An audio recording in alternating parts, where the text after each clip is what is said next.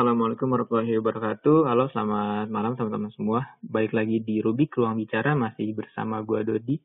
Dan hari ini gue udah ngundang salah seorang wanita yang memutuskan atau memilih jalur yang gak biasa atau yang jarang banget diambil sama wanita kebanyakan, yaitu menjadi calon anggota legislatif. Berhubung tahun ini juga tahun politik, jadi Rubik sengaja ngundang seseorang dari Malang gitu ya, yang memilih atau mencoba menjadi calon anggota legislatif. Dan di ujung sana sudah ada Mbak Mia. Halo, apa kabar Mbak? Halo, alhamdulillah baik. Oke, alhamdulillah. Dan ini kita, teman-teman yang dengar podcast kita malam ini kita sambungannya via telepon. Kalau biasanya kita pakai aplikasi, mohon maaf ada problem dengan aplikasinya. Oke Mbak Mia, terima kasih. Udah mau bergabung nih, menyempatkan waktunya buat sharing sama Ruang Bicara hari ini.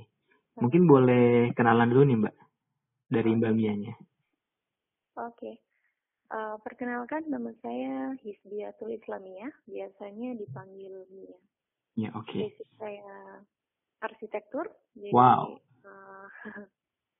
Jadi profesi saya sebagai arsitek sekaligus desainer grafis. Dan juga, alhamdulillah, saya diamanahi sebagai kepala TK. Oke, jadi arsitek, kemudian punya TK juga, desainer juga. Wah, ini komplit nih kayaknya. Oke, kalau boleh tahu lulus kuliah tahun berapa, Mbak? Tahun 2017. 2017 dari? Dari arsitektur UII. UII, oh UII Jogja ya? Iya, betul. UII itu Universitas Islam Indonesia. Islam Indonesia, oh, oke. Iya. Ini saya sebelum nanti masuk ke caleg, saya mau nanya nih, karena saya punya beberapa temen yang tinggal di Jogja. Kenapa sih nggak di Jogja aja? Kenapa milih balik ke Malang? Kenapa nggak di Jogja aja ya? Karena awalnya kalau saya boleh cerita lebih banyak ya. Okay. Jadi dulu sempat kan saya sekolahnya dari SD sampai SMA di Malang ya. Okay. Terus kuliah di Jogja itu karena ingin cari pengalaman baru gitu. Okay. Nah, ingin cari suasana baru.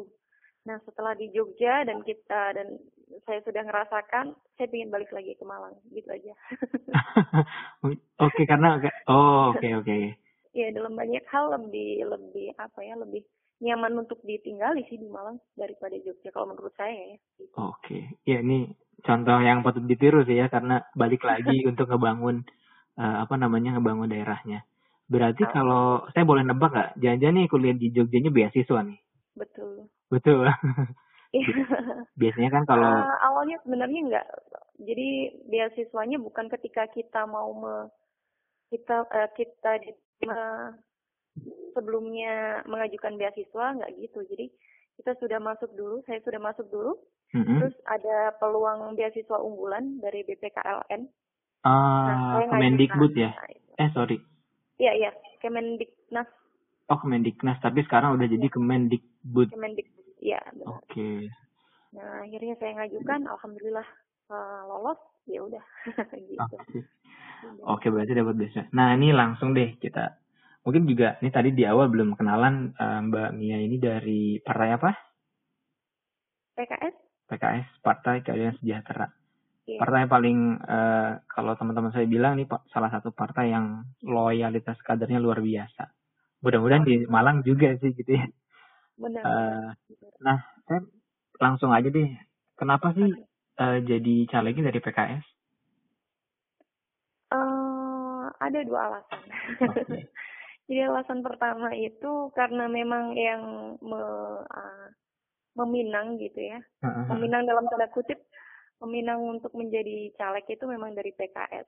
Okay. Dan yang kedua adalah kalaupun misalnya dari partai lain yang meminang, saya nggak akan menerima sih, karena yang secara prinsip memang lebih nyambung gitu sama PKS. Wah, dalam banyak hal gitu. Kalau ngomongin prinsip udah susah nih. Kayaknya kan kalau PKS itu biasanya, kalau yang saya tahu, rekrutnya tuh lewat mereka kayak punya pengajian gitu kan ya, atau dari mahasiswa. Berarti Mbak Mia udah apa namanya, kalau mungkin di Pinang tadi berarti memang udah basicnya ada pengajian bersama teman-teman PKS yang lain sih. Enggak juga. Oh enggak juga. Jadi saya kuliah itu, kalau biasanya kan afiliasinya PKS itu ke kami gitu ya. Ah, oke. Okay. Atau ke kajian-kajian Tarbiyah gitu. Iya. Kalau saya sih sejak kuliah memang aktif di kegiatan mahasiswa di himpunan gitu. Dan kegiatan dari eksekutif dari lembaga dari BEM gitu ya. Iya. Nah, saya baru bergabung ke PKS ini ya ketika di Pinang untuk jadi caleg itu gitu. Jadi memang dari dulunya kami memang basicnya simpatisan PKS ya, Bapak. Dan orang ibu, tua gitu ya. Orang tua juga sudah ini secara kultural sudah menjadi bagian dari PKS, cuman bukan yang aktif sebagai kader struktural gitu. Nah, sayangnya dulu belum ada minat di sana gitu, ada minat untuk bergabung ke Harokain. Berarti bapaknya Mbak Mia simpatisan garis keras, dalam artian memang udah ngedukung PKS dari dulu gitu ya? Iya, dari dulu, dari sejak PK. Oh, wow, luar biasa. Oke, iya, sejak PK. PK berarti waktu itu saya masih kelas berapa ya? Oke, ini menarik sih, karena kalau yang saya lihat kan di Bogor, Jakarta, Depok gitu, memang banyak kadernya yang justru kan udah ikut tarbiyah gitulah, pengajian mereka. Mbak Mia justru datang dari hal yang berbeda, tapi memang punya latar belakang keluarga yang secara ideologi dalam tanda petik udah deket lah gitu ya dengan PKS. Iya. Nah terus kalau usia boleh tahu Mbak berapa sekarang? 26. Kenapa sih ketika di Pinang mau gitu? Kalau saya sih aduh males banget deh gue gitu. kan kalau jadi calon anggota legislatif tuh pertama harus punya modal dong, datang ke dapil tuh pasti ada transportasi lah dan sebagainya, kemudian juga harus ada waktu ekstra. Di usia 26 kalau kayak saya sih waktu luang saya main game online misalkan. Mbak Mia kenapa rela gitu untuk menjadi caleg? Faktor utamanya karena ketertarikan saya di dunia politik ya. Jadi memang dari sejak kecil, entah kenapa, dari zaman TK pun yang saya baca itu koran gitu. Jadi wow. Jangan-jangan dulu ini pengagum Sabili kayak gitu-gitu. Iya, banyak-banyak majalah tuh, majalah-majalahnya bapak-bapak gitu saya bacain. Terus koran itu saya sering rebutan malah sama kakak saya gitu. Okay. Dan jadi ketertarikan di dunia politik memang udah dari kecil, cuman dari dulu nggak kepikiran gitu untuk terjun langsung ke dunia politik praktis gitu. Tapi ya qadarullah di Pinang untuk jadi caleg gitu. Awalnya saya menolak juga.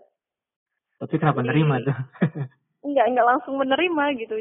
Awalnya menolak juga, bukan menolak ya, maksudnya. Ya sebentar saya istiqoroh dulu, sejenis itu gitu jawaban saya. Jadi ada waktu untuk berpikir juga ya. Jadi saya berpikir dulu dan di awal pasti di pikiran saya, aduh jangan akulah gitu. Tapi kemudian apa yang akhirnya bikin Mbak Mia mau? Nah itu karena ya hasil dari istiqoroh kayaknya ya. Oke. Setelah istiqoroh terus saya selain itu diajak ngomong juga sama bapak gitu. Dan bapak waktu itu bilangnya, ini kesempatan kamu untuk berpartisipasi gitu dalam perjuangan, yang kamu bisa terjun langsung ke masyarakat gitu, bisa memberikan manfaat. Kamu bisa menggandakan nilai kebermanfaatanmu sebagai manusia. Mungkin ini jalannya, kenapa nggak kamu coba gitu. Dari sana saya mikir, ya ada benarnya juga sih. Selain itu juga saya akan lebih banyak mengenal orang, mengenal dunia yang baru gitu, yang sama sekali baru, dan itu akan sangat menantang gitu. Akhirnya berangkat dari situ saya ya udahlah bismillah gitu. Luar biasa sih. Berarti secara dukungan moral keluarga sangat mendukung ya. Alhamdulillah sangat mendukung. Ada dari teman nggak sih yang bilang, lu kok jadi caleg sih, ada yang gitu nggak sih Mbak? Alhamdulillah sejauh ini nggak ada sih. Berarti, banyak yang penasaran. Mungkin penasarannya lebih ke kok bisa kayak gimana Mbak ceritanya, nah kayak gitu sih. Oke. Karena nggak ada apa namanya, mungkin teman-teman juga mikir ini nggak ada bayangan kok tiba-tiba jadi caleg gitu ya. Okay. Tapi mereka rata-rata bahkan teman kuliah yang ada di Jogja gitu ya, itu tuh dengar kabar itu justru mereka nggak kaget gitu. Karena ketika kuliah pun kami sering mendiskusikan masalah politik gitu. Jadi iya. Terus kemudian kan ya itu tadi sih saya agak, berarti kan Mbak Mia ini sebenarnya punya pekerjaan gitu. Dalam artian amunisi untuk terjun itu ada. Nah sampai saat ini ada nggak sih yang sponsorin? Misalnya ada tiba-tiba ada pengusaha gitu, ya udah saya dukung deh perjuangannya ini, saya kasih dana sekian buat modal kampanye. Kan kampanye nggak murah dong, kita harus cetak apa, kemudian ketika datang ke masyarakat juga butuh dana, transportasi dan sebagainya. Itu gimana tuh Mbak untuk kebutuhan logistik? Kebutuhan logistik sih dari pribadi sih sejauh ini masih belum menemukan donatur. Masih belum bertemu dengan donatur ya. Biasanya donatur itu bukan ke perseorangan, ke calegnya langsung. Biasanya disampaikan ke DPC gitu. Oh. Iya, lebih ke Dewan Perwakilan DPC. Apa DPC? Dewan Perwakilan Cabang. Oke. Okay. Oh, kalau PKS itu strukturnya dia ini ya, DPD, DPC gitu ya. DPC. Oh, oke, berarti DPC itu ke kecamatan ya? Iya, kecamatan. Oke. Gitu. Jadi lebih banyaknya ke sana kalau misalnya ada donatur. Oke.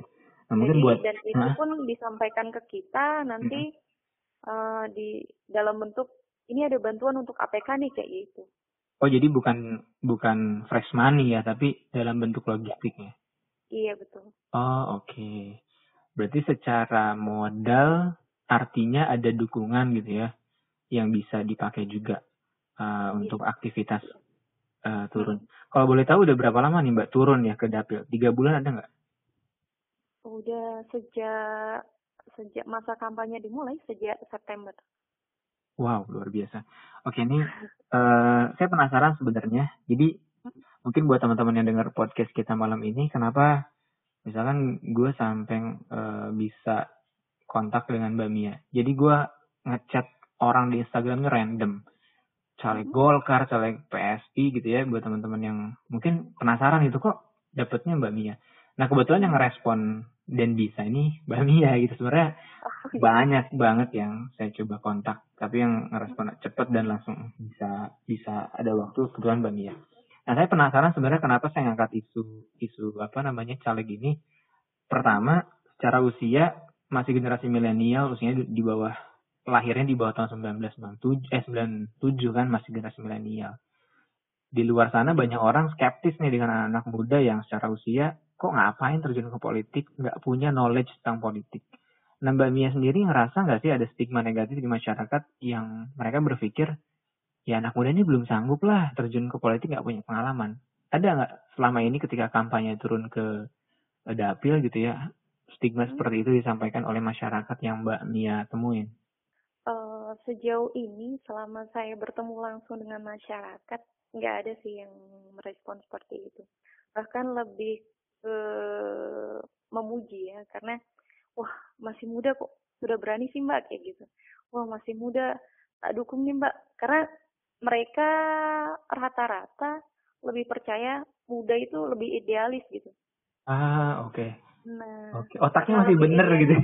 Kan, iya, soalnya kan kita tahu lah berita-berita terakhir yang apa tuh di ini kalau nggak salah di Malang kan ya, yang korupsi berjamaah betul. Itu ya. Iya betul. Nah itu orang ngeliatnya gimana tuh Mbak?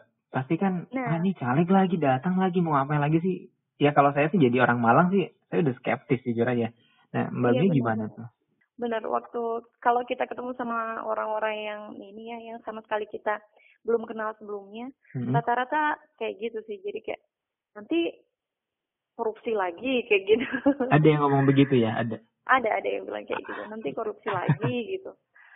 Makanya kami kalau saya jelaskannya makanya itu Ibu, kami berangkatnya dari prosesnya itu berusaha untuk sebersih mungkin, berusaha untuk tidak melanggar aturan sedikit pun gitu, sehingga nanti hasilnya juga kita nggak kesana gitu.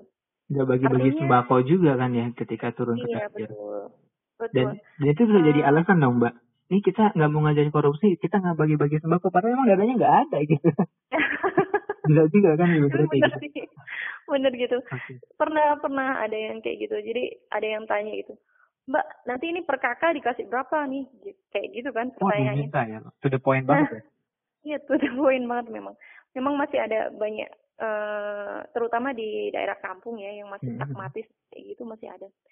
Jadi kalau kami sih bercandanya bilang kayak gini, nanti kalau kita ngasih, terus cari balikannya banyak Bu. Ibu mau kita korupsi kayak gitu. Oh, jadi bisa dibalikin. Jadi, dibalikin kayak gitu. Artinya dan karena misi kami juga misi saya bersama didukung sama keluarga itu. Ketika pencalekan ini harus jadi bahan untuk pendidikan politik di masyarakat gitu. Jadi makanya kami ajak pelan-pelan, kami kasih tahu pelan-pelan bahwa kalau memang mau nanti hasilnya bagus, ya udah mulai prosesnya ini, mulai pencalonannya ini, ya ayo sama-sama kita jalanin proses yang benar-benar bagus gitu, nggak dengan cara-cara yang curang, sehingga nanti hasilnya pun tidak akan membawa dampak yang tidak diinginkan gitu. Jadi ngajarin edukasi, lebih ke edukasi politik ya, bahwa ya, untuk edukasi. Kita coba money politik tuh kita hindari dan sebagainya gitu ya. Ya benar. Oke, Mbak Mia tuh dari dapil mana Mbak kalau boleh tahu? Kedung Kandang. Oke. Berarti kan Malang itu nggak ada kabupaten kan ya, kota doang ya? Ada.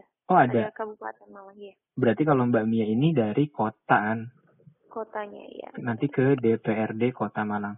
Nah, berapa banyak Mbak saingan dari dapil Kedung Kandang ini buat yang harus dikalahkan nih dalam tanda petik ya?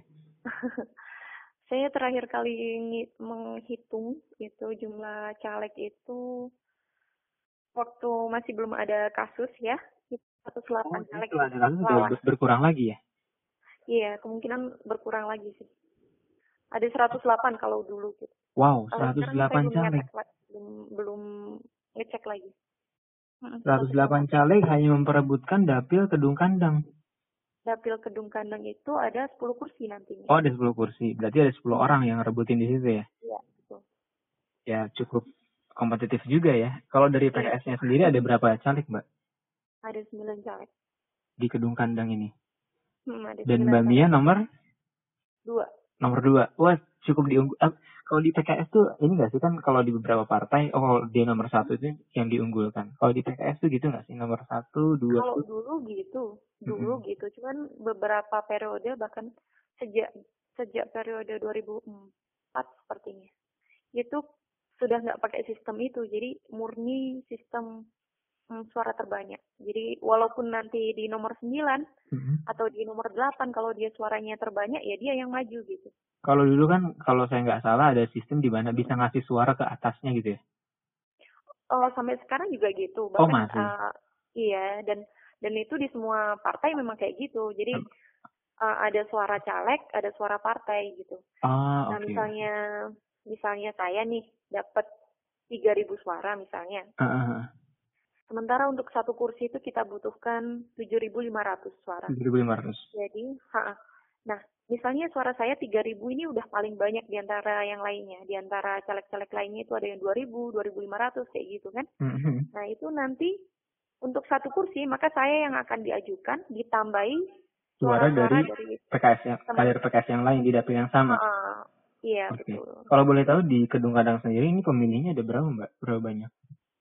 Ada 134.000 suara. 134.000 dan minimal dapat lolos itu 7.500 kursi ya. 7.500 suara, sorry. Ya. Berarti kesempatannya sebenarnya terbuka banget ya? Terbuka sekali, apalagi nggak ada incumbent-nya. Oh, nggak ada incumbent. Wah, ini punya pertanyaan apa yang Mbak Mia bawa gitu ke para pemilih gitu. Misi apa sih Mbak yang dibawa yang bikin orang tuh punya keinginan untuk memilih Mbak Mia. Janji-janji seperti apa yang Mbak Mia bawa di dapil? Kami kalau dari PKS kami menyebutnya komitmen dan misi perjuangan gitu ya. Oke. Okay. Nah, masing-masing caleg itu berbeda-beda, dan kalau saya sebutkan diantaranya adalah memperjuangkan aturan perlindungan hak warga sebagai individu di ruang publik. Maksudnya ini kayak karena saya melihat di lapangan itu seringnya misalnya kayak trotoar tidak digunakan sebagaimana mestinya. Orang yang harusnya punya hak untuk jalan di trotoar itu diserobot oleh pengguna motor. Nah, seperti itu. Okay. Kemudian yang berikutnya adalah memperjuangkan infrastruktur merata di setiap kelurahan. Mm-hmm. Karena masih banyak di wilayah saya sendiri aja di Cemoro Kandang. Okay. Itu padahal masih masuk wilayah kota, tapi jalannya itu luar biasa, kayak nggak pernah tersentuh aspal gitu. Jelek banget. Jadi itu dari periode ke periode belum ada perubahan gitu. Okay. Akhirnya kemarin alhamdulillah berhasil kita kawal lah. Jadi insya Allah nanti masuk ke 2020. Gitu. Oke, ini saya lihat sih di Instagramnya Mbak Mia itu ada janji kampanye sih sebenarnya. 8 poin ya Mbak? Ada 8 poin sebenarnya. Baca salah satu aja deh, kan kebanyakan kalau 8. Iya. Tapi ini justru buat saya menarik gitu, dan mungkin jadi nafasnya PKS karena dekat juga dengan ini. Nomor 4 itu memperjuangkan perbaikan honor bagi guru ngaji, modin itu kalau saya nggak salah itu pengurus jenazah ya? Penjaga makam. Oh penjaga, iya. Modin, penjaga makam, dan penggali kubur. Kenapa sih? Emang selama ini mereka seperti apa Mbak? Maksudnya apakah apa yang membuat Mbak Mia ini menyasar, apa menjanjikan ini gitu buat mereka? Memang kondisi mereka sekarang itu seperti apa? Karena tidak adanya perhatian khusus ya, maksudnya mereka sudah menerima insentif, cuma insentifnya masih kami anggap kurang gitu. Bisa kalau memang bisa ditingkatkan sehingga mereka bisa semangat lagi dalam pekerjaannya, kenapa enggak gitu. Iya, padahal guru ngaji sendiri kan juga punya kontribusi positif ya sebenarnya buat anak. Iya, benar. Oke. Nah, terus di janji, saya bilangnya janji ya karena ini biar Mbak Mia terngiang-ngiang, harus ditepati kalau kepilih kan gitu. Yeah. Di nomor berapa ini tadi saya lihat lupa. Nomor 6 memperjuangkan usulan 8 pos layanan pencarian kerja per kecamatan. Memangnya kalau di Malang sendiri tingkat penganggurannya masih tinggi atau gimana ya? Masih tinggi, dan terutama di Kedung Kandang itu masih tinggi dibandingkan kecamatan-kecamatan lain. Oke, bahkan saya pernah dengar di Malang ini punya tertinggi ya penganggurannya di Jawa Timur. Iya. Nah, strategi Mbak Mia sendiri tadi bikin di kecamatan tuh kayak gimana sih Mbak? Sebenarnya karena kita bukan eksekutor ya, tapi kan kita punya kuasa untuk menginisiasi gitu. Kita bisa menginisiasi masyarakat, ngajak masyarakat yuk ketika misalnya ada belangko untuk mengisi pokir gitu ya, pokok pikiran dari masyarakat. Yuk kita bikin ini yuk gitu. Ayo diajukan ini yuk gitu. Dan salah satunya untuk mengatasi pengangguran dan juga masalah pekerjaan itu saya ingin mengusulkan ke masyarakat untuk bikin ini gitu, untuk pos layanan pencarian kerja. Jadi karena di Kedung Kandang itu masih lumayan besar juga wilayah ruralnya, dan pemudanya juga tidak sepenuhnya memanfaatkan gadget dengan maksimal gitu, terutama untuk mencari informasi tentang pekerjaan. Okay. Berdasarkan yang kami lihat dan ketika kami turun seperti itu kenyataannya. Jadi kenapa nggak kita bikin pos layanan kerja gitu, sehingga orang atau masyarakat baik muda, tua, yang belum punya pekerjaan, yang bingung mau kerja di mana, atau yang sudah punya pekerjaan tapi dia ingin mencari alternatif pekerjaan baru dan dia ingin berkonsultasi, nah dia bisa datang ke sana untuk mendapatkan informasi, untuk mendapatkan konsultasi tentang pekerjaannya, tentang minatnya, dan lain-lain. Okay. Dari sana akan lebih mudah diakses untuk masyarakat daripada kalau kita cuma memberi pelatihan-pelatihan tentang apa namanya keterampilan gitu, atau pelatihan peningkatan kemampuan kerja gitu. Itu sifatnya cuma sekali aja terus habis itu udah gitu. Nah kalau ini dia bisa karena sifatnya layanan gitu, jadi masyarakat bisa kapanpun mengakses ke sana gitu. Tapi gimana dengan masyarakat yang mereka belum punya skill, atau misalkan justru lowongan pekerjaan itu punya standar pendidikan dan sebagainya? Gimana dengan masyarakat yang mereka nggak punya skill, terus secara pendidikan pun ternyata nggak cukup kualifikasinya buat bekerja di perusahaan A misalnya, atau di tempat A? Nah justru itu di pos layanan ini orang bahkan bisa mengetahui kemampuannya sampai mana, dan mungkin operatornya gitu ya yang ada di pos layanan itu yang melayani, dia bisa mengetahui sampai mana sih minatnya dan sampai mana sih kemampuannya. Kalau gitu dia cocok dimasukkan ke pekerjaan apa nih, lowongan kerjanya ada apa aja nih, oh kamu bisa masuk sini nih, oh Anda bisa masuk sini nih, kayak gitu. Berarti dalam artian di pos layanan itu ada fitur ya dalam tanda petik gitu ya, yang bisa dikasih ke orang jadi tahu kecocokannya itu seperti apa. Saya jujur aja, saya agak nggak kebayang sih apakah ada orang yang memang di situ tugasnya ngelihat kemampuan orang itu sendiri buat dimasukin kemana atau kayak gimana? Iya, pertama operator ini yang ada di pos layanan pencarian kerja ini. Dia harus tahu, dia harus update gitu ya, harus update lowongan-lowongan pekerjaan khususnya untuk di wilayah Malang atau Malang Raya itu apa aja gitu.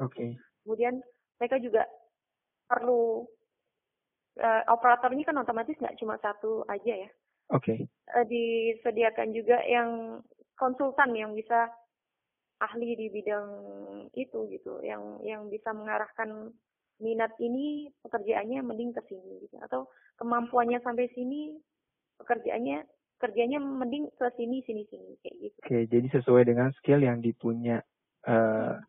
Cuman tadi sih Mbak, saya masih bingungnya gimana kalau ada orang misalkan ya, dia udah mungkin usianya udah di atas 40 tahun, dia biasanya bekerja kasar, yang secara sebenarnya di lowongan itu juga buat orang ini mungkin nggak banyak gitu. Apakah ini jadi solusi gitu untuk mengurangi tingkat pengangguran di sana atau gimana nih?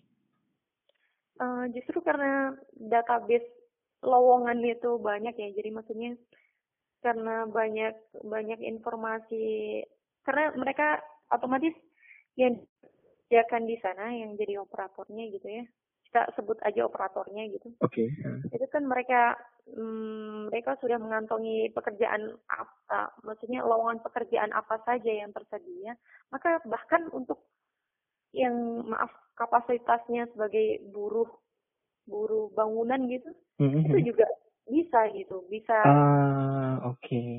Nah jadi nggak cuma pekerjaan kantoran gitu, tapi bahkan untuk yang pekerjaan misalnya penjaga toko aja bisa ada di situ gitu. Juga ada di situ gitu. Jadi saya mikirnya nanti bahkan orang yang menyediakan atau pekerjaan, dia butuh pegawai, yang dia butuh pegawai pun dia bisa nginput datanya ke situ, dan orang yang butuh pekerjaan juga bisa mencari datanya di situ. Berarti dalam artian kita punya dua ada sistem yang terintegrasi antara orang yang mencari kerja gitu ya dengan orang yang membutuhkan pekerja gitu ya. Sebenarnya ini kayak sistem, ini mirip kayak sistem misalkan job street lah, katakanlah begitu ya, job street tapi dalam lokal di Malang, atau mungkin dalam konsep yang lebih agak sedikit berbeda karena tadi Mbak bilang ada pekerja toko, ada tukang kebutuhan bangunan dan sebagainya. Ini menarik sih Mbak, karena saya kebayangnya adalah beberapa caleg itu justru menjualnya adalah dengan meningkatkan wirausaha. Tapi Mbak Mia tadi meningkatkan, kalau ini kan lebih ke kolaborasi antara pencari kerja dan orang yang membutuhkan pekerjaan. Mudah-mudahan sih bisa tercapai. Nah terus, saya termasuk orang yang sebenarnya masih agak skeptis sih dengan anak-anak muda yang maju sebagai caleg. Bukan berarti saya meremehkan kemampuannya, enggak. Saya lihat banyak kok anak-anak muda yang smart. Tapi kemudian saya berpikirnya kayak gini. Saya mungkin agak pragmatis ketika berpikir politik itu kan ada orang yang bilang kayak kubangan hitam gitu. Bahkan orang yang pakai baju nggak warna hitam, dia nyebur akan berubah warnanya. Apalagi ditambah kondisi DPRD Malang yang kemarin ya beritanya heboh di Indonesia. Iya, ada korupsi massal. Apakah Mbak Mia itu udah katakanlah terpilih gitu? Apa yang Mbak Mia bawa ke parlemen ketika nanti misalnya Mbak Mia kepilih gitu?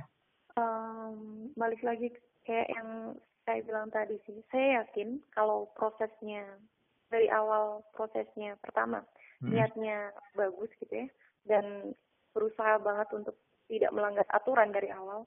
Oke. Saya yakin nanti hasilnya pun juga insya Allah lebih mudah untuk menjauhi hal-hal yang seperti itu sih. Jadi lebih ke prinsip ya. Karena ketika pencalonan aja nggak bisa memegang prinsip, apalagi ketika jadi gitu. Nah, iya. Tapi kan juga mungkin orang anggota DPR yang lain juga sama gitu. Oh, saya punya prinsip. Tapi kan ya banyak lah ada partai misalkan, oh kita nggak akan korupsi, malah mereka kena korupsi juga. Sistemnya, iklim sistem orang-orang yang udah ke sana tuh udah gimana ya gitu. Bahkan saya ya itu tadi, keraguan saya itu lebih ke para caleg muda ini, karena saya pikir mereka belum punya pengalaman. Kemudian ketika kita ngerasa ragu itu ya wajar sih, tapi ya itu tadi, kalau Mbak Mia bilang misalkan ya kita dari awal udah memang nggak ngajarin buat nyogok dan sebagainya. Tapi kan ketika sudah bergabung itu mungkin kondisinya akan berbeda nih gitu. Gimana tuh Mbak gitu? Saya kira di sana fungsi kontrolnya partai ya. Jadi dari awal alhamdulillah PKS itu fungsi kontrolnya sangat jalan gitu.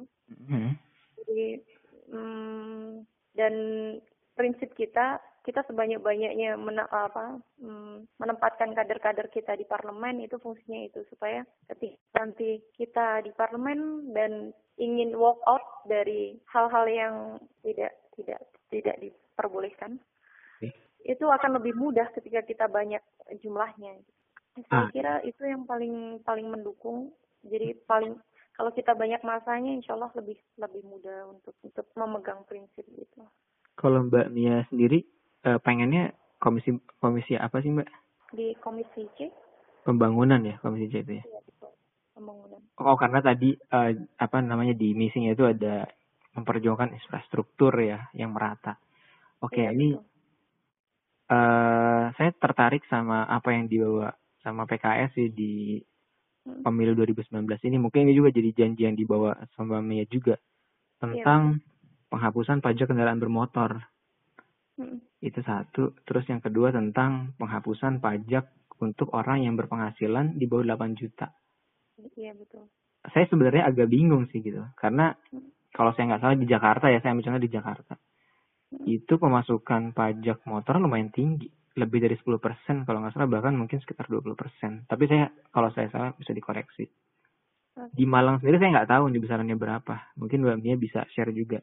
Tapi ini mungkin nggak sih gitu dihapuskan, walaupun kan sebenarnya pajak kendaraan bermotor ini maksudnya ke provinsi dong.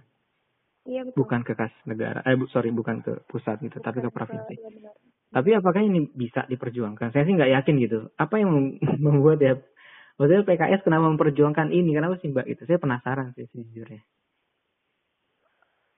Sebenarnya kami yakin politik itu tentang keberpihakan ya. Oke. Okay. Jadi kami memilih untuk berpihak kepada masyarakat bawah gitu.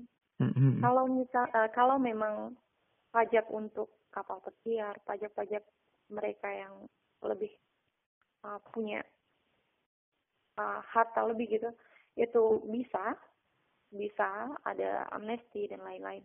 Kenapa untuk masyarakat kecil itu tidak gitu? Oke, jadi oh iya sih memang. Ya. Tapi dalam artian apa pemerintah daerah nggak bakal nentang nih, ini ada potensi pajak nih yang akan hilang gitu? Kalau penentangan itu pasti ada. Gitu. Jadi, tapi gimana cara, gimana kita memperhatikan itu habis-habisan, kan di sana di sana justru di sana komitmen kita gitu.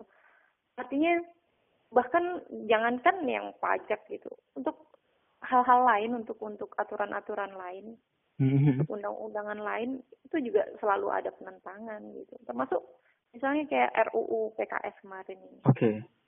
Wah, ini seru juga nih. Ya. Dari sekian banyak partai yang menentang cuma PKS aja gitu. Kenapa? Kan padahal RUU itu udah disahkan lewat sidang. Sudah disahkan lewat sidang. Sorry. Maksudnya sudah disetujui gitu mau ada RUU itu. Kenapa PKS tiba-tiba, oh, kita nggak setuju nih gitu. Masih belum disahkan nggak sih sampai sekarang?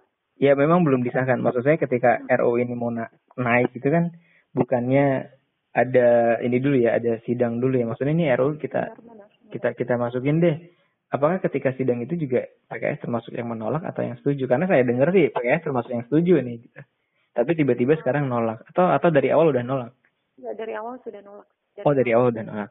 Ya. Oke, Mbak. Ya. Saya pengen balik lagi ke yang tadi karena buat saya RUU anti kekerasan seksualnya terlalu luas. Ya, ya. Tapi yang pajak motor ini kan memang janji yang dibawa sama PKS. Kalau yang pendapatan di bawah 8 juta itu pajaknya dihapus, saya sepakat, saya setuju. Tapi yang motor tadi, misalnya saya pernah baca sih, saya lupa nih, ada salah satu koran online gitu lah. Waktu itu kalau saya nggak salah baca, potensi pendapatan pajak kendaraan bermotor itu ya, di Malang itu, kalau nggak salah targetnya itu sekitar 230 sekian miliar. Berarti kalau itu dihilangin, wow, mungkin yang tadi Mbak Mia bilang pengen ada, orang nyari lapangan pekerjaan lebih gampang tuh mungkin dananya bisa dari situ, tapi ternyata hilang. Nah ini apakah nggak menjadi sebuah kehilangan ya, atau apa sih sebenarnya yang tawarkan PKS untuk pendapatan lain selain dari pajak kendaraan bermotor? Nah, ketika kita bisa memperjuangkan itu untuk goal gitu ya, hal penyeimbangnya adalah pajak-pajak yang memang belum masuk selama ini atau yang masih molor gitu dari para wajib pajak. Oke. Nah, kita tekan sebisa mungkin, maksudnya kita maksimalkan sebisa mungkin agar masuk gitu ke kas pajak gitu. Jadi dan itu cuma 7% ya. 7% tuh Mbak? Senasional atau gimana? APBD. APBD. Provinsi. Ya, provinsi. Oh, jadi enggak, maksudnya gimana ya? Maksudnya kalau misalnya kita menghapuskan pajak untuk kendaraan bermotor di bawah 150 cc. Di bawah 150 ya? Kalau saya punya 150 saya tetap kena berarti? Gimana? Kalau motornya 150 tetap kena dong? Di bawah 150 cc sih. Oke. Oke, boleh dilanjut Mbak? Kayaknya lagi jelas tadi. Itu persentasenya pendapatannya hanya 7% dari APBD. Jadi kalau cara hitung-hitungan itu tidak terlalu signifikan gitu untuk dibilang wah nanti terus pendapatan daerah berkurang. Dari mana gitu kalau berkurang banyak nih. Enggak sebanyak itu juga sebenarnya gitu. Tapi tadi 200 miliar tuh banyak loh, Mbak. 200 miliar kalau kita lihat enggak ada pembandingnya memang banyak, Mas. Tapi ketika kita bandingkan sama hal lain misalnya masih ada pemasukan dari sini, masih bisa kita maksimalkan dari sini, itu akan tidak begitu terasa. Oke, berarti sebenarnya PKS itu ngedorong ada penghasilan pajak dari yang lain ya? Oke. Saya sih sebenarnya tergelitiknya tuh gini, kenapa PKS kan partai yang berbasis Islam gitu, dan cukup kuat lah di Indonesia gitu, terutama kadernya yang loyal dan pendukungnya juga rata-rata loyal. Kenapa nggak ini aja gitu bikin undang-undang yang tentang zakat misalkan, karena potensi zakat itu kan 280 sekian triliun di Indonesia gitu, sementara sekarang orang yang bayar zakat itu belum nyampe angka itu gitu. Kalau saya nggak salah bahkan kalau nggak salah masih sekitar 5-8 triliun, which is jauh banget gitu dari potensi zakatnya. Saya sebenarnya lebih tertarik ke situ, kenapa PKS sebagai partai Islam nggak bukan undang-undang sih, mungkin bisa undang-undang atau apa, kenapa pajak motor gitu? Apakah itu nggak mendorong orang untuk membeli motor lebih banyak gitu? Kalau secara ini, secara kajian, dan alhamdulillah dari DPP, dari pusat itu sudah melakukan kajian mendalam tentang itu. Sebenarnya kalau pajak, dihilangkannya pajak itu tidak mempengaruhi secara signifikan peningkatan jumlah unit motor yang ada di jalan gitu. Karena yang lebih berpengaruh pada peningkatan pembelian motor maupun penggunaan motor di jalan itu harga beli maksudnya. Okay. Harga beli, dan juga biasanya karena DP-nya lebih mudah untuk mendapatkan motornya, misalnya kayak DP 0% udah bisa bawa motor. Nah itu yang lebih banyak, yang lebih efektif, iya. Lebih ngedorong orang buat beli gitu ya. Iya betul. Iya benar juga sih, karena ya sekarang DP 0 rupiah bawa pulang dapat cashback gitu ya. Nah, Oke. Berarti sebenarnya apakah kebijakan PKS tadi untuk dengan menghilangkan pajak STNK atau pajakan yang bermotor itu tujuannya buat meningkatin daya beli atau gimana sih Mbak? Saya sebenarnya masih bingung gitu karena saya pernah lihat poster. Tujuan utamanya PKS itu untuk meringankan beban masyarakat kecil. Yang selama ini selalu ditembak PKS di sananya gitu, termasuk aja untuk pembebasan pajak bagi pegawai dan karyawan di bawah berpenghasilan di bawah 8 juta.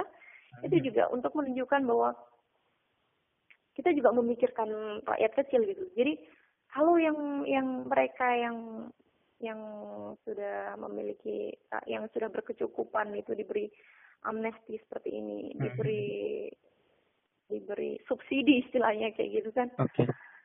Kenapa nggak yang kecil-kecil ini juga, kenapa rakyat kecil nggak diberi subsidi juga dalam bentuk ini, dalam bentuk pengurangan misalnya pajak yang setahun itu kita harus bayar 300 gitu, itu udah ngaruh banget gitu buat beli susu, buat beli.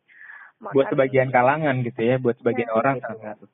Tapi kemudian gini Mbak, tentang 8 juta tadi, saya boleh tahu nggak UMR Kota Malang tuh berapa Mbak? 1.700 kalau nggak salah. 1.700.000. Iya. Nah berarti kan 8 juta ini besarannya beda gitu. Maksudnya gini, kalau orang berpenghasilan di bawah 8 juta, sebenarnya kalau di Malang termasuk gede dong ketika dia 7,5 juta. Iya kan? Iya, betul. Misal ya, tapi ketika dia di Jakarta gaji 7,5 juta mungkin nggak terlalu besar-besar amat karena pengeluarannya banyak. Artinya terlalu 8 juta gitu, karena kan nggak bisa disamaratakan antar daerah gitu. Maksud saya kenapa keluarnya tuh angka 8 juta tuh, apa karena PKS sekarang nomor 8 gitu? Atau gimana nih? Saya masih bingung aja sih kenapa keluarnya 8, karena ya itu tadi UMR-nya aja setiap daerah beda atau gimana tuh? Ada apa sih gitu? Kalau itu, saya juga kurang tahu sih kalau jujurnya. Oke. Jadi ya apa-apa, lebih baik jujur bilang, saya belum, benar, daripada kita janji-janji atau ngomong yang nggak jelas juga sih gitu. Iya betul. Tapi itu menarik sih Mbak, kalau boleh saya nitip ke teman-teman di strukturnya PKS. Nanti saya tanyakan lagi untuk hal ini. Iya, jadi, karena itu pertanyaan saya banget sih, 8 juta tuh benar. Menurut saya kalau di Jakarta, benar-benar, itu kecil gitu. Kecil karena saya kemarin lihat ada apartemen di dekat kantor harganya 1 miliar, cicilannya 4 juta sebulan dengan DP 200 sekian juta. Berarti kalau saya gajinya 8 juta beli apartemen itu saya nggak mampu gitu. Tapi mungkin ketika di daerah Jogja, Malang yang mungkin secara UMR-nya bukan jauh lebih rendah ya, tapi jauh lebih kecil, gaji 7,5 juta di bawah 8 juta itu besar gitu kan. Maksud saya itu kenapa munculnya 8? Titip ya Mbak. Iya boleh. Udah sih. Ya. Oke, saya ralat ini tadi UMR-nya untuk di Malang 2.600.000 ternyata. 2,6 juta. Oke. Oh gede dong, lumayan lah ya. Oke. Mbak ini terakhir sih. Saya tuh bingung ya, maksudnya gini. Pemilih itu kan mungkin Mbak Nia sendiri kalau ngecek di pemilu tahun berapa ya? 2000 berapa tuh? 2014 kan yang menang tuh secara suara se-Indonesia tuh PDIP ya, 23 juta kalau nggak salah suara. Tapi kan pemenang sejatinya itu bukan PDIP kan, yaitu Partai Golput yang tidak memilih ada 46 juta. Bener, bener. Itu kan banyak banget. Dan ya, setiap betul. Tahun tuh angkanya luar biasa loh. 20%, sekian persen gitu. Betul. Apakah Mbak Mi yang lihat itu gimana sih kok? Kenapa orang golput? Dan secara sebagai seorang caleg yang turun ke dapil, gimana Mbak Mia ingetin orang-orang bahwa jangan golput? Golput itu sebenarnya bagian dari pilihan ya. Walaupun pilihan itu pilihan yang tidak tepat menurut kami. Karena dia memilih untuk golput pun dia akan dimintai pertanggungjawaban gitu. Artinya bukan nggak langsung disambungkan dengan kepercayaan kita terhadap akhirat gitu ya. Tapi pertanggungjawaban di masyarakat pun di dunia pun juga ada gitu. Nah, orang tapi kita harus maklumi juga orang memilih golput itu karena mungkin karena muaknya dia terhadap politik atau kurang pahamnya dia tentang tentang politik, gitu. Apa yang diperjuangkan di politik ya betul. Okay. Karena orang yang tidak tersentuh informasi misalnya kayak di DPR kan tentu selalu ada rases gitu ya di anggota DPR. Ada masyarakat yang bahkan sampai sekarang nggak tahu kalau itu ada reses atau ada pengajuan-pengajuan di unsur APBD untuk Musrembang, Pokir, SKPD dan lain-lain. Itu yang tidak tersentuh itu juga banyak. Itu juga yang melatar belakangi kita untuk memasifkan pendidikan politik ya dalam pencalekan ini, dalam amanah untuk menjadi caleg ini. Jadi karena saya pribadi itu strateginya menyentuh mereka person to person, door to door gitu. Jadi dari hati ke hati kita ajak bicara dan juga kita sadarkan tentang ini loh sebenarnya di anggota DPRD itu nanti kita perannya di sini. Ibu nanti bisa disentuh di bagian ini. Ibu bisa disambungkan juga dan bisa kita terima juga di rumah rakyat. Melalui ini gitu, termasuk salah satunya komitmen kita bahkan ketika jadi itu nanti untuk mengagendakan minimal 8 silaturahim itu juga fungsinya untuk itu, jadi untuk kontrol kita juga untuk lebih dekat ke masyarakat sehingga kita nggak ada cuma pas kampanye aja, jadi nggak rame ketika kampanye aja terus habis gitu ngilang gitu. Oh itu janji yang Mbak Mia post juga ya bahwa ya, ada mengagendakan 8 kalau nggak salah silaturahim tiap bulan. Yakin Mbak sibuk loh anggota DPRD gitu. Oh kita punya tetangga dan pulang dari ada agenda kunjungan misalnya kita bisa kapan aja gitu loh silaturahim. Silaturahim itu tidak sesusah itu gitu. Menyederhanakan. Okay. Kalau kita mau sebenarnya tidak sesusah itu. Bahkan kita juga bisa mengajak mereka untuk bisa hadir ke gedung dewan. Oke, Mbak. Gitu. Saya tadi bilang yang terakhir satu lagi deh Mbak. Mbak Mia tuh berharapnya lolos apa enggak? Saya berharapnya PKS lolos. Enggak, Mbak Mia. Saya lolos. Berharapnya lolos ya. Gimana kalau enggak? Nah ini, kalau enggak kami dari PKS, kami punya fraksi rakyat namanya. Fraksi yang akan nanti ditempati dan akan ada di tengah-tengah rakyat pasca pemilihan gitu. Oke. Okay. Jadi kalau nanti di gedung Dewan itu ada fraksi PKS, di tengah-tengah masyarakat ada fraksi rakyat. Dan fraksi rakyat ini yang menjalankan adalah caleg-caleg yang tidak jadi alek beserta relawan-relawannya. Dan ini sudah diarahkan dari pimpinan. Oh, oke. Okay. Gitu. Itu dari PKS semua berarti fraksi rakyat itu. Iya. Wow.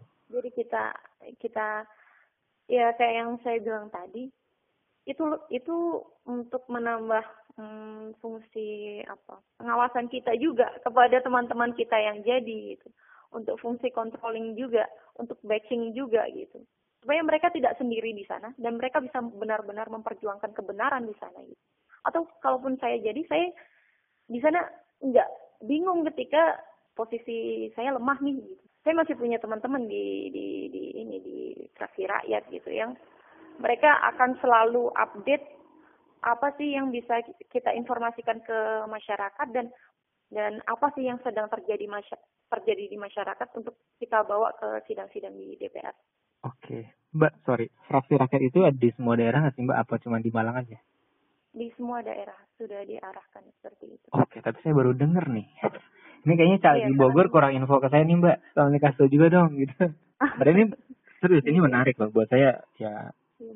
Selama ini masyarakat termasuk saya juga bingung gitu kalau kita mau ngomong sama caleg yang kita pilih kemana gitu kan, kita juga masa tiba-tiba kita datang ke kantor partai, weh ngobrol dong sama caleg, nggak bisa juga kan.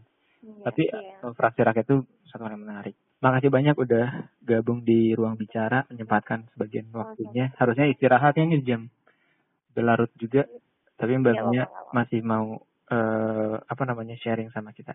Mudah-mudahan lancar, sukses selalu dengan proses pemilihannya. Makasih banyak Mbak, terima kasih. Assalamualaikum warahmatullahi wabarakatuh. Waalaikumsalam warahmatullahi wabarakatuh.